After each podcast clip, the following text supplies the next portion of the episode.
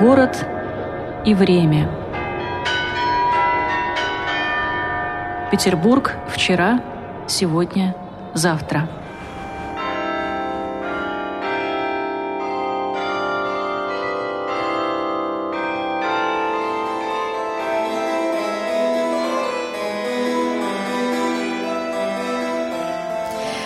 Уважаемые радиослушатели, добрый вечер. У микрофона ведущая передачи Людмила Зотова.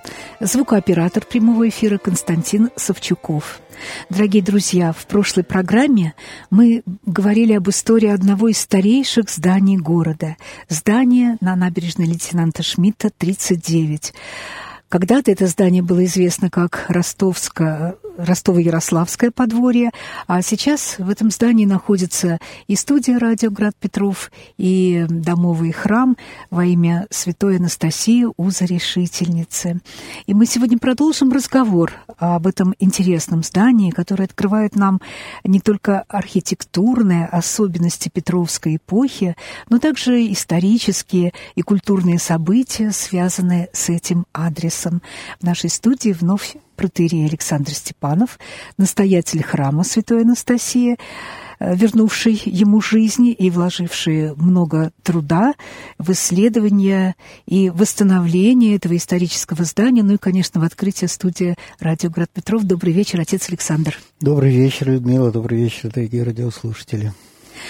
А в прошлый раз, вот те, кто нас слышал, а те, кто не слышал, тем более, я хочу напомнить, мы э, говорили о начале строительства на набережной Большой Невы, о том, что эти каменные здания появлялись здесь в Петровскую эпоху и строили э, довольно известные э, фамилии, вот эти здания. Ну и, кроме того, э, Церковь православная также имела здесь свои подворья, потому что финансовые возможности позволяли строить каменные здания. И вот одним из известных подворьев как раз и было ростовское подворье, которое потом уже стало Ярославским подворьем.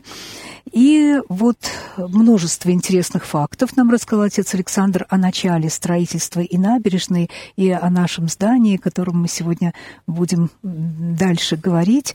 А закончили мы передачу на появление в этом здании домового храма при архиепископе Арсения, а затем при архиепископе Павле храм был усовершенствован, но в 1837 году здание перешло к Синоду. И это было то, на чем мы закончили нашу прошлую встречу. Итак, отец Александр, вам слово. Я хотел бы вернуться к сюжету, который, может быть, самый такой исторически значимый в истории этого здания, угу. к э, редактированию и напечатанию э, Елизаветинской Библии. Вот это та церковно-славянская Библия, которую наша церковь использует вот по сегодняшний день как официальный богослужебный текст. Именно в этом доме была совершена последняя редакция э, в 1749-50 годах.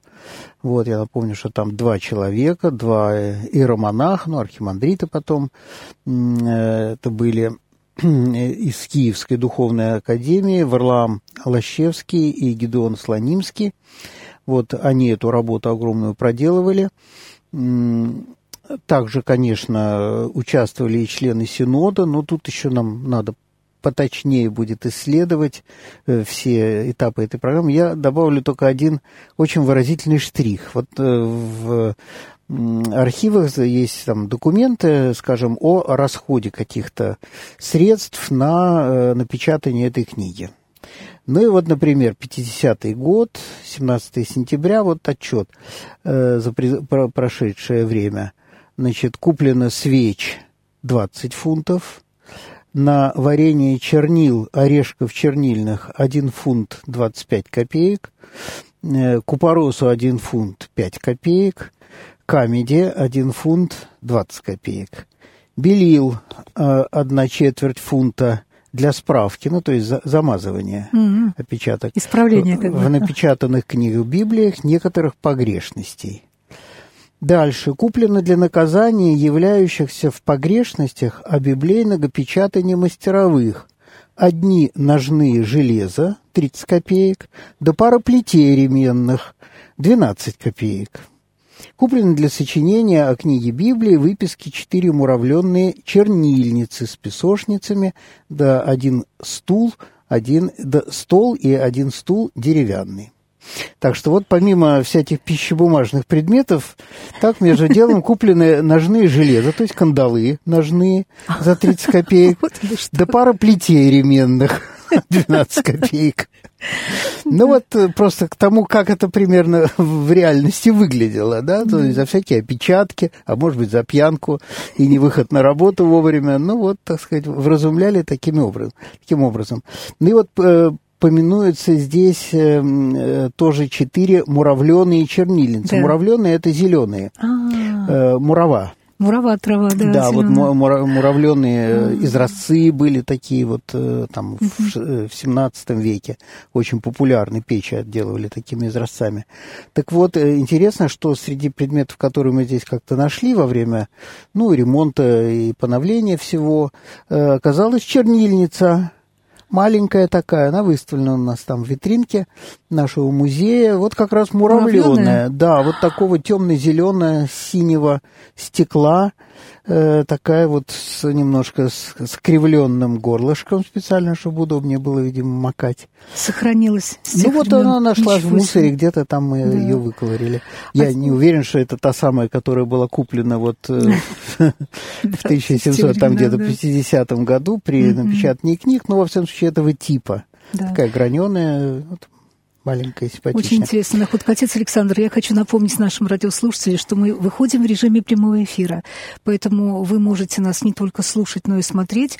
На канале YouTube ВКонтакте у нас включена видеотрансляция, и вот э, наш рассказ отца Александра сопровождается э, некоторыми фотографиями, которые Константин вот по ходу рассказа вставляет, и вот сейчас Библию как раз мы могли видеть, э, Елизаветинскую. Ну, вот, пожалуйста, если у вас есть возможность смотреть нас в ВКонтакте, ВКонтакте или в Ютьюбе присоединяйтесь. А наш телефон 328 329 32. И можете писать нам в WhatsApp и на сайт, на канал YouTube по ходу нашей беседы. Пожалуйста, отец Александр. Ну вот, значит, как вы сказали, мы остановились на том, что действительно два архиепископа в 1936-1937 году, сменявшие друг друга, написали отказ от этого здания, ну, ввиду того, что его содержать было очень трудно, они были в Ярославле, тут надо было вот каких-то людей иметь, надо постоянно ремонтировать, большие расходы, в общем, они это все описывают в красках какие они бедные, как у них все сложно и в самом Ярославле. Ну и в результате э, Синод принимает решение принять в свое видение э, значит, это здание. Ну и, собственно, и раньше я уже говорил, что здесь жили отнюдь не только архиереи ярославские и ростовские прежде, вот, но и другие архиереи, которых вызывали в Синод, потому что ярославские архиереи далеко не всегда были тоже членами Синода. Вот на тот период, когда его призывали к работе в Синоде какого-то архиерея, да, он приезжал, наверняка из Ярославля здесь останавливался. А когда никого из них не призывали, но других призывали, и их надо было куда-то тоже селить, все-таки далеко не у всех епархий в результате были здесь подворья такие, то это было одно из мест, куда можно было прилично поселить архиерея. Вот, э, значит, вот с 1937 года перешло в Синод. Э, Синод полностью распоряжался этим зданием. Соответственно, грубо говоря, и на баланс Синода это повесили. И с 1938 по 1940 год Здесь шел очень большой ремонт, поновление всего здания, крыши, там подвалы, э, комнаты, ну, в общем, много чего. И как раз вот, что интересно, в этот момент сменился вход, крыльцо.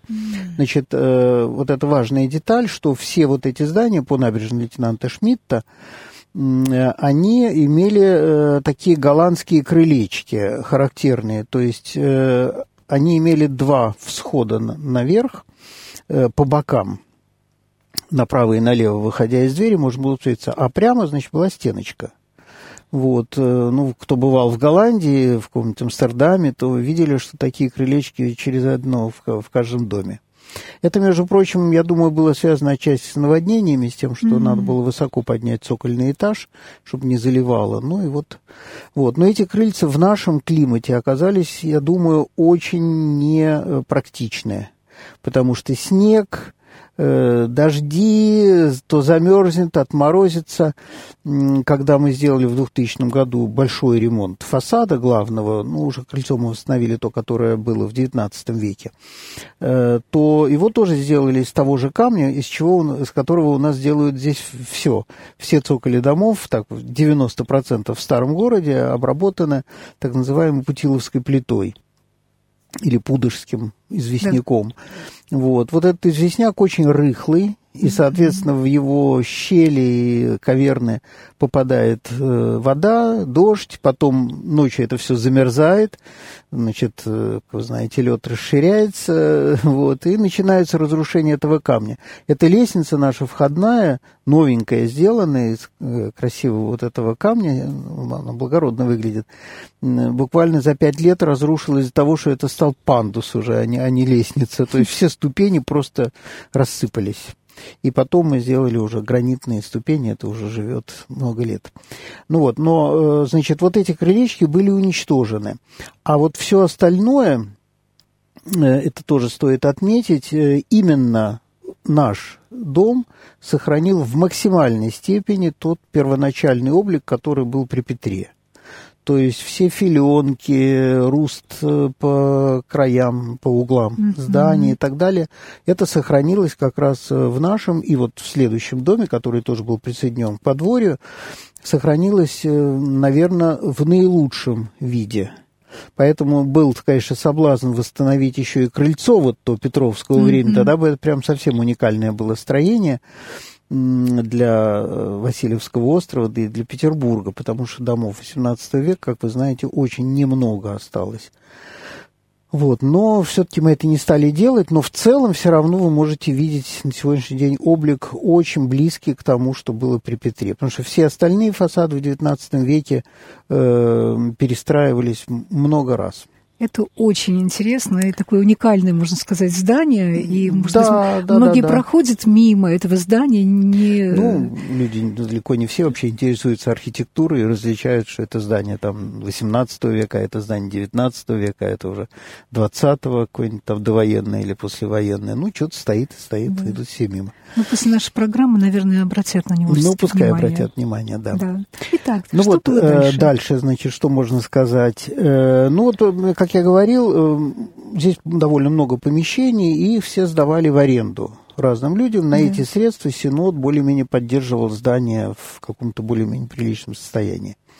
Вот. Ну, среди арендаторов, например, Э, ну, самые разные были люди. Какие-то часовые мастера, какие-то купцы, э, чиновники, чаще вдовые чиновницы, вот, разной степени достатка. Ну, вот они тоже арендовали здесь какие-то квартиры. Подвальные этажи тоже были квартирами. Вот, э, интересно, что кузницу здесь Э, здесь была кузница, поскольку здесь был конюшня, каретный mm-hmm. двор. Понятно, должна была быть кузня, mm-hmm. чтобы обслуживать, так сказать, техническое состояние транспорта. Вот. Э, эту кузницу арендовал э, некто Э, такой шотландец Марк Макферсон. Вот, он был э, механик, мастер э, по каким-то кораблям, судам, катерам, вот такого типа.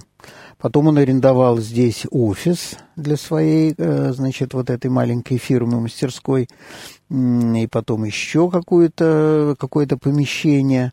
Но интересно-то то, что потом в 1000 856 году вместе с купцом первой гильдии Матвеем Карром, Карр, тоже не русская фамилия, имя уже русское, они основали, собственно, Балтийский завод.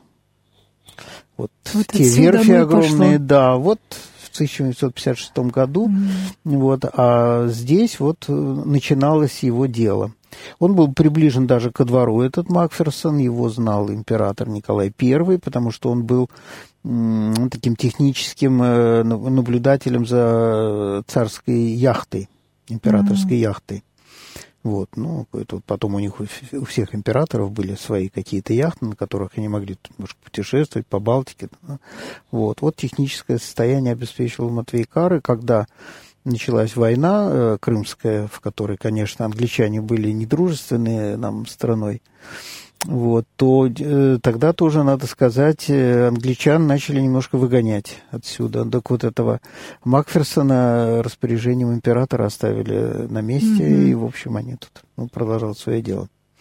Ну вот, потом э, в здании проводились э, ремонты, такие довольно крупные, уже архиереями совершенно не ярославскими. Ну, например, вот в 1847 году архиепископ Полтавский Гедеон жил здесь, э, ну, достаточно долго, 3-4 года.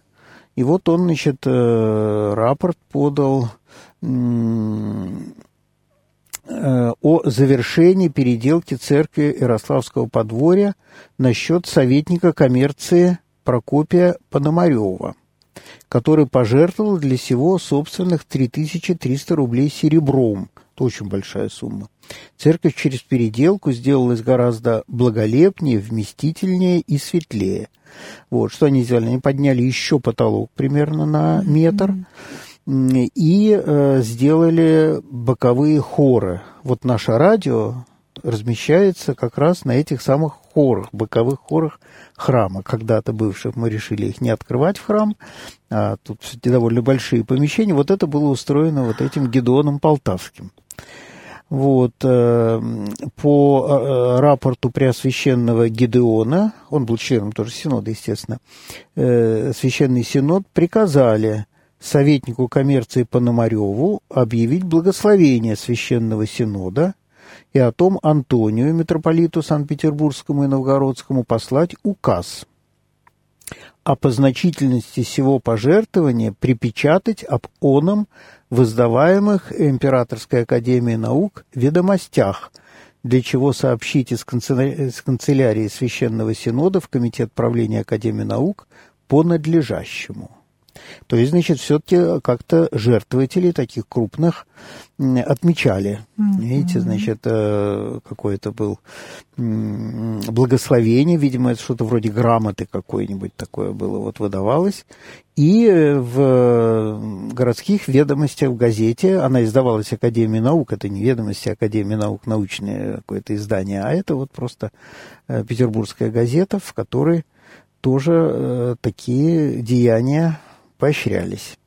Вот. Потом в 60-м году XIX века э, здесь жил э, архиепископ Дмитрий Муретов, херсонский архиерей.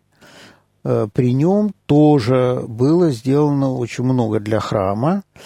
Вот, и по завершению этого дела заведующий Ярославским подворьем, коллежский асессор Курбатов, донес Синоду, что купец Петр Васильев, Петр, э, сын Васильев Голенищев, то есть Васильевич Голенищев, изготовил на свой счет вместо бывшего ветхого холстинного э, новые изящные отделки иконостас, позолоченный червонным золотом, с резными колоннами, пилястрами, карнизами и прочими украшениями. Для иконостаса всего 14 икон весьма хорошей живописи. Новый прочный паркетный пол в алтарь и перед иконостасом. Новый дубовый престол. На престол сей и на жертвенник с рачицей одежды из золотого глазета.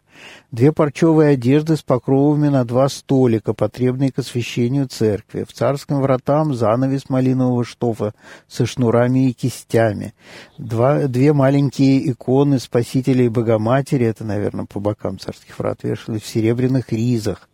Все сии пожертвования простираются на сумму до трех тысяч рублей – и что проживающий на сём подворье Преосвященный Дмитрий Муретов, архиепископ Херсонский, 20 минувшего ноября совершил освящение сего храма на новом антиминте, выписанном из конторы Московской синодальной типографии.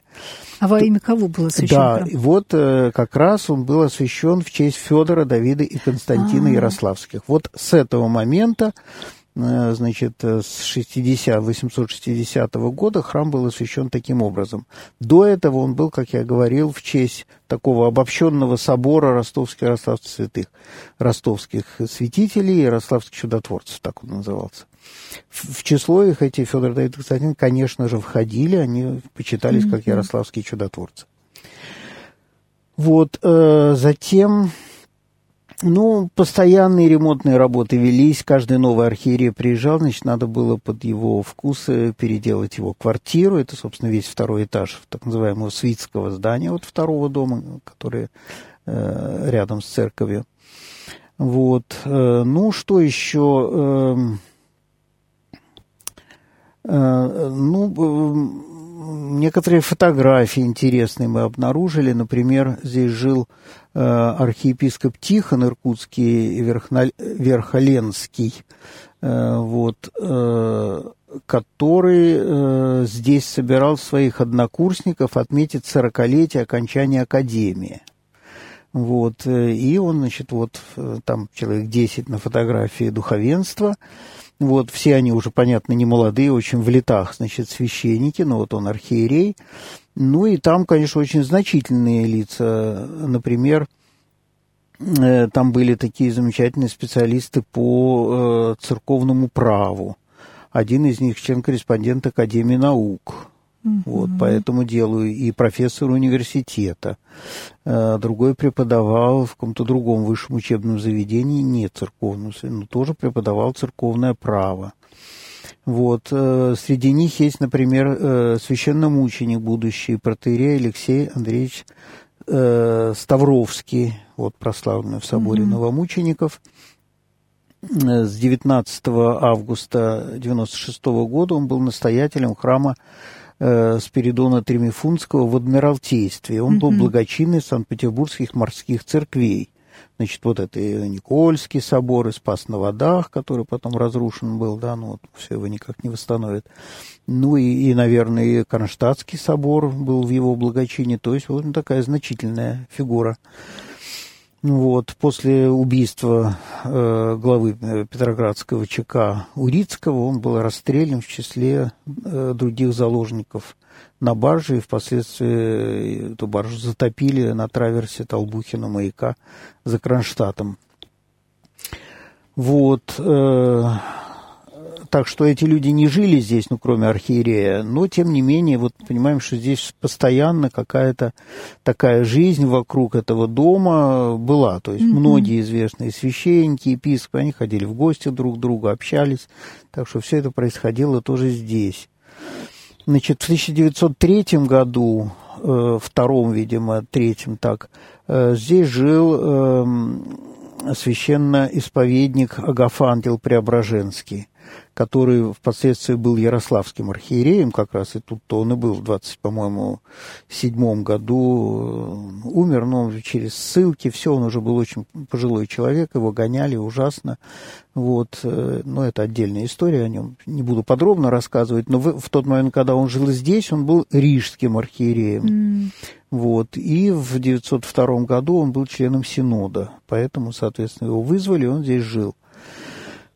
Вот. Э, не очень до конца понятная исследованная история, но э, мы знаем, что где-то с 905, 6, 7 год, вот в этот период, здесь был, располагался учебный комитет Священного Синода. Да?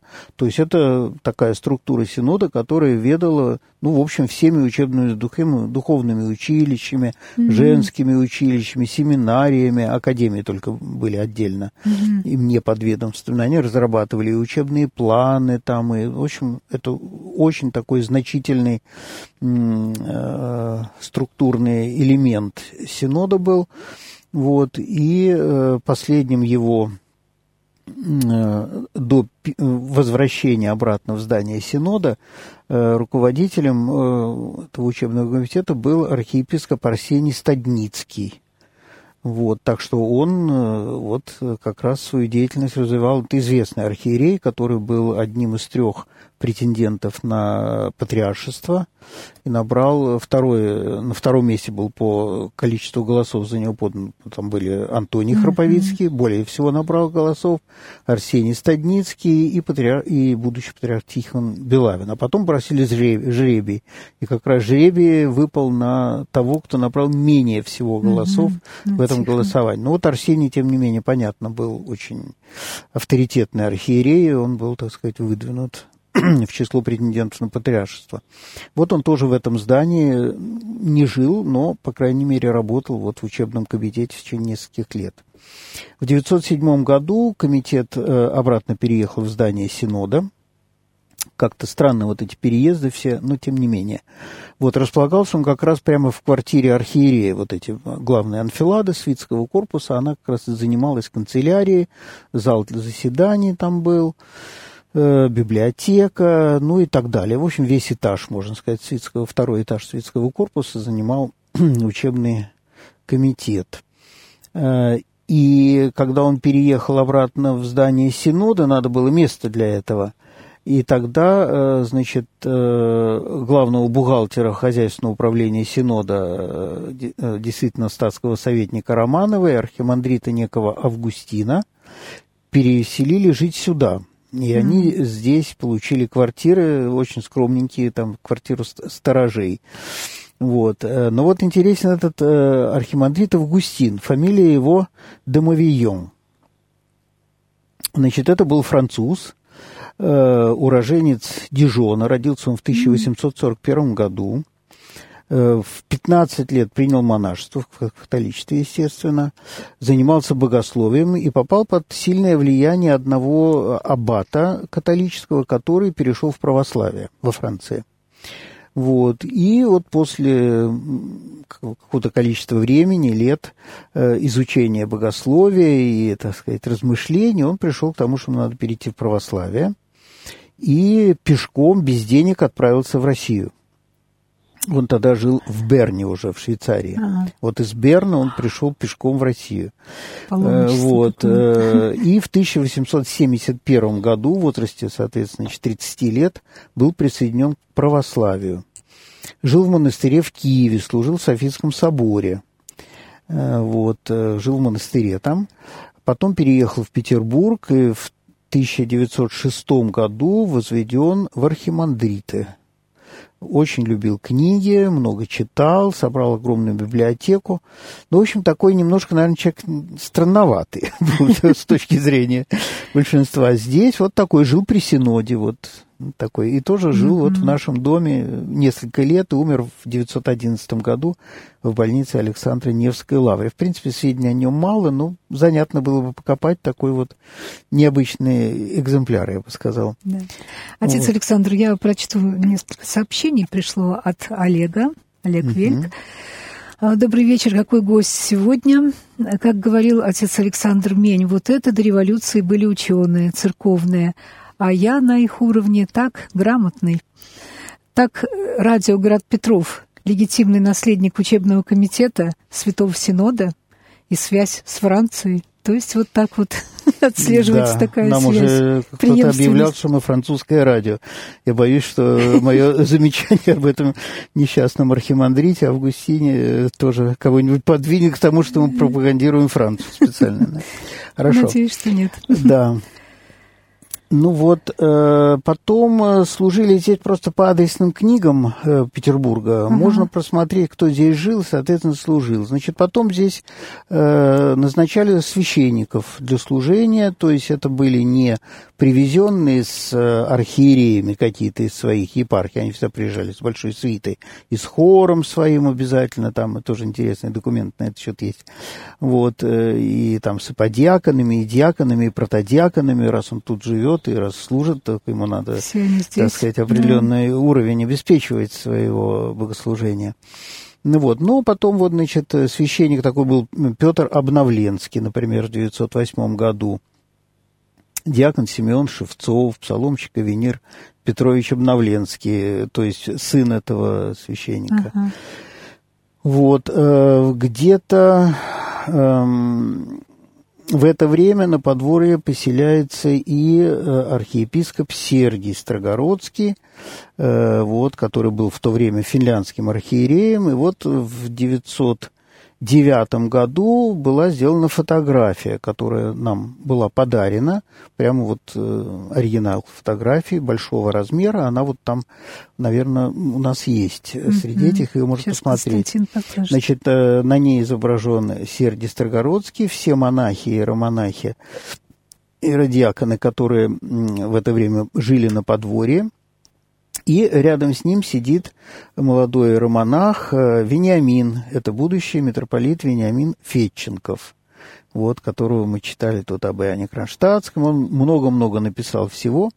И поскольку он был невероятно да, плодовитый э, такой автор, вот, среди воспоминаний есть воспоминания и о нашем подворье – вот, э, например, он пишет, э, его книжка издана у нас, э, называется «Божьи люди», одна из вот книжек, mm-hmm. воспоминания такие духовные. Среди глубоких почитателей отца Иоанна, имеется в виду Иоанн Кронштадтский, конечно, был и архиепископ финляндский Сергий, впоследствии патриарх всей Руси. Я в то время, в 908-10 годах, был у него личным секретарем – и помню, что он завел у себя и в Выборге, и на Ярославском подворье э, обычай читать ежедневно вместо всяких поучений слова батюшки, ну, Иоанна Кронштадтского, mm-hmm. да. То есть вот э, у него была резиденция в Выборге, но поскольку он был дольше всех вообще архиереев членом Священного Синода, Сергий Строгородский, mm-hmm вот, то, э, значит, естественно, у него должна была быть какая-то квартира и размещение апартаментов в городе. И вот он как раз в этот период, где-то года три, очевидно, он жил здесь, на этом подворье. Вот, и, значит, он продолжает дальше Фетченков писать. Я тогда уже был иеромонахом, и жил в архиерейском доме архиепископа финляндского Сергия секретарем и очередным, то есть очередным священником, mm-hmm. который совершал очередные ежедневные службы, то есть были и другие э, из Лавры, кажется, приезжали тоже иеромонахи, вот. Так что вот этот эпизод такой, пожалуй, существенный, потому что, ну, все-таки Сергий Строгородский сыграл очень большую, как-то не всегда однозначно оцениваемую роль, но в жизни русской церкви вот нашего трагического XX века. Вот еще одно очень яркое событие скандального типа произошло в 1912 году, может быть, в самом конце 11 -го. О нем вспоминает э, Каковцев, который был в то время, в 2012 году, премьер-министром. До этого он был министром э, финансов при, в, в правительстве Столыпина. После убийства Столыпина, значит, его э, Николай II назначил, э, значит, вот, премьер-министром. И вот он вспоминает, это история известна, видимо, из других источников, потому что даже в Википедии вы это найдете. Э, значит, мне приходилось в ту пору, пишет Каковцев, постоянно видеться с Макаровым. Он был министром внутренних дел, Макаров. Mm-hmm. Чтобы уславливаться об организации выборов в Государственную Думу. В середине января 2012 э, года Макаров э, не обмолвился мне ни одним словом о происшедшем накануне или за два дня крупном скандале между Распутиным и его недавними друзьями и покровителями, саратовским епископом Гермогеном и знаменитым иеромонахом Илеодором Труфановым, э, незадолго перед тем совместно посетившими меня по делу об издании листков Почаевской лавры. Не знал ли еще об этом Макаров или не хотел со мной говорить, но уже на следующий день, 17 января, при посещении нас разными людьми по случаю дня рождения моей жены, только и было разговоров, что об этом скандале. Как всегда, рассказчики украшали все повествование разными небылицами и преувеличениями, но затем сущность инцидента стала общеизвестна во всей своей отвратительной неприглядности. Оказалось, что Гермоген вызвал к себе Распутина и принял его в своем Ярославском подворье на Васильевском острове в присутствии Элеодора. Оба они стали упрекать в его, в его развратной жизни, в его посещениях царского села и резко осуждали его за его поведение, говоря, что он губит государя и его семью, что газетные статьи топчут в грязь то имя, которое должно быть священно для всех, то есть императора, конечно, и требовали от него клятвы, что он немедленно уедет к себе в деревню, в село Покровское Тобольской губернии, и больше оттуда не вернется. Распутин стал горячиться и брониться. Элеодор дал полную волю своему неукротимому нраву, брань перешла в драку и едва ли не закончилась бы удушением Распутина, если бы за него не заступился присутствовавший при сцене юродивый Митя Козельский. Принятый тоже при дворе, между прочим, Николаем и, прежде всего, Александрой Федоровной. Распутин с трудом вырвался из рук своих приятелей, выбежал на улицу в растерзанном виде и стал рассказывать направо и налево, что его хотели оскопить. Гермоген тут же послал государю телеграмму с просьбой об аудиенции, намереваясь раскрыть пред ним весь ужас создающегося положения. А тем временем покровители Распутина, а может быть даже и сам старец, поспешили лично передать о всем случившемся. По крайней мере, уже 17 января днем Саблер, он был тогда э, оберпрокурором Синода, получил от государя телеграмму Гермогена с редкую собственноручную надписью, что приема дано не будет и что Гермоген должен быть немедленно удален из Петербурга и ему назначено пребывание где-нибудь подальше от центра.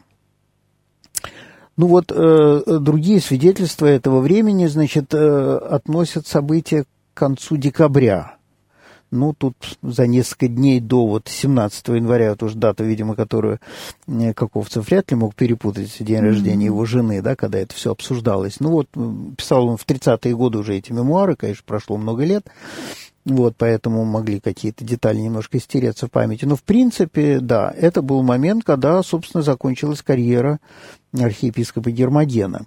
Когда он был, как здесь я говорил, саратовским архиереем. Да. Вот, э, это был такой тоже довольно в чем-то неоднозначная фигура. Он был черносотенец, ярый монархист, очень такой горячий, выступал на митингах, призывал тоже там, в общем, считается же к еврейским погромам, по крайней мере, по его призывам таковые, по его выступлениям таковые имели место. Потом он, правда, говорил, что он не призывал, ну, вот, но что евреев он не любил, никогда не отрицал и, так сказать, всегда об этом открыто заявлял. Ну, а второй, Элеодор, это его, так сказать, подручный, который вообще просто какой-то авантюрист потрясающий. Вот, что он только там не вытворял, потом он снял сан, женился, эмигрировал в Америке, жил, в общем, вытворял что-то невероятное здесь. Хотя построил, он был похож, знаете, вот на Сергия Романов такой недавно тут был, а, который да. в, в, где-то там на Урале построил целый монастырь. Вот этот тоже построил огромный монастырь угу. в Саратовской епархии у этого самого Гермогена. Но Гермоген потом, значит, был в 17 году восстановлен в своем э, архиерейском достоинстве из э, Заштата, куда его отправили в Белоруссию, в Жироевский монастырь, его вернули. Вот, и в семнадцатом году, уже после э, февральской революции, он вновь стал архиереем и был назначен в Тобольск в Тобольск и Верхоленская епархия так называлась. Вот. Ну и там он, конечно, такие люди яркие долго не жили. Вот. В 18 году, в июне его расстреляли, его даже, его утопили, утопили. Mm-hmm. Сбросили с корабля там, вот, и в, в Лене, видимо, утопили. Еще до даже расстрела царской семьи. Вот, он был слишком заметным, и уж, конечно, он был э, врагом советской власти номер один. Он канонизован у нас mm-hmm. тоже собором 2000 года. Хотя, вот, повторяю, такой немножко он не, э, нестандартный. То есть по жизни он был довольно такой неоднозначный человек. Ну вот, э, ну и последние сведения до революции, которые были, значит, на подворье служил такой э, интересный э, протеерей Николай Семеновский в 17 году. Он был из Варшавской епархии, из города Калеши. Э, такой очень древний в Польше городок. Он был там настоятелем собора и благочинным этого городка, и, видимо, прилегающий там района. Вот. Он попал в немецкий плен в 14 году то есть, видимо, арестован был, просто арестован. Вот, э, и потом был обменен на немецкого пастора. И после обмена оказался в Петербурге. И здесь Синод его назначил настоятелем вот как раз Ярославского подворья. Вот, и он служил здесь до 20 года, а в 20 году вот он писал такой рапорт митрополиту уже Вениамину Петроградскому, который был народом, сказать, избран, да, в то время избирали архиереев, короткий такой период был интересный после собора 17-18 года. Вот, э, вот что он пишет, просто чтобы представить себе, вот как э, выглядела жизнь Петербурга. Неимоверно тяжелые экономические условия, ну, я читаю его э, рапорт, э, значит, митрополиту, э, условия жизни в Петрограде заставили меня в 18 году переехать на жительство к моему сыну, доктору, в Царское село, и отсюда ездить в Петроград для совершения богослужения и треб своей церкви. Но также но такое пространственное отдаление от церкви и прихожан сильно смущало меня при сознании своих пасторских обязанностей в настоящее, э, настоящее смутное время, когда требуется нераздельное единение и постоянное живое общение пастыря с посомами – Ввиду этого я употреблял э, все усилия к тому, чтобы, возможно, чаще видеться со своими прихожанами, совместно с ними молиться в церкви и здесь э, пасторски беседовать.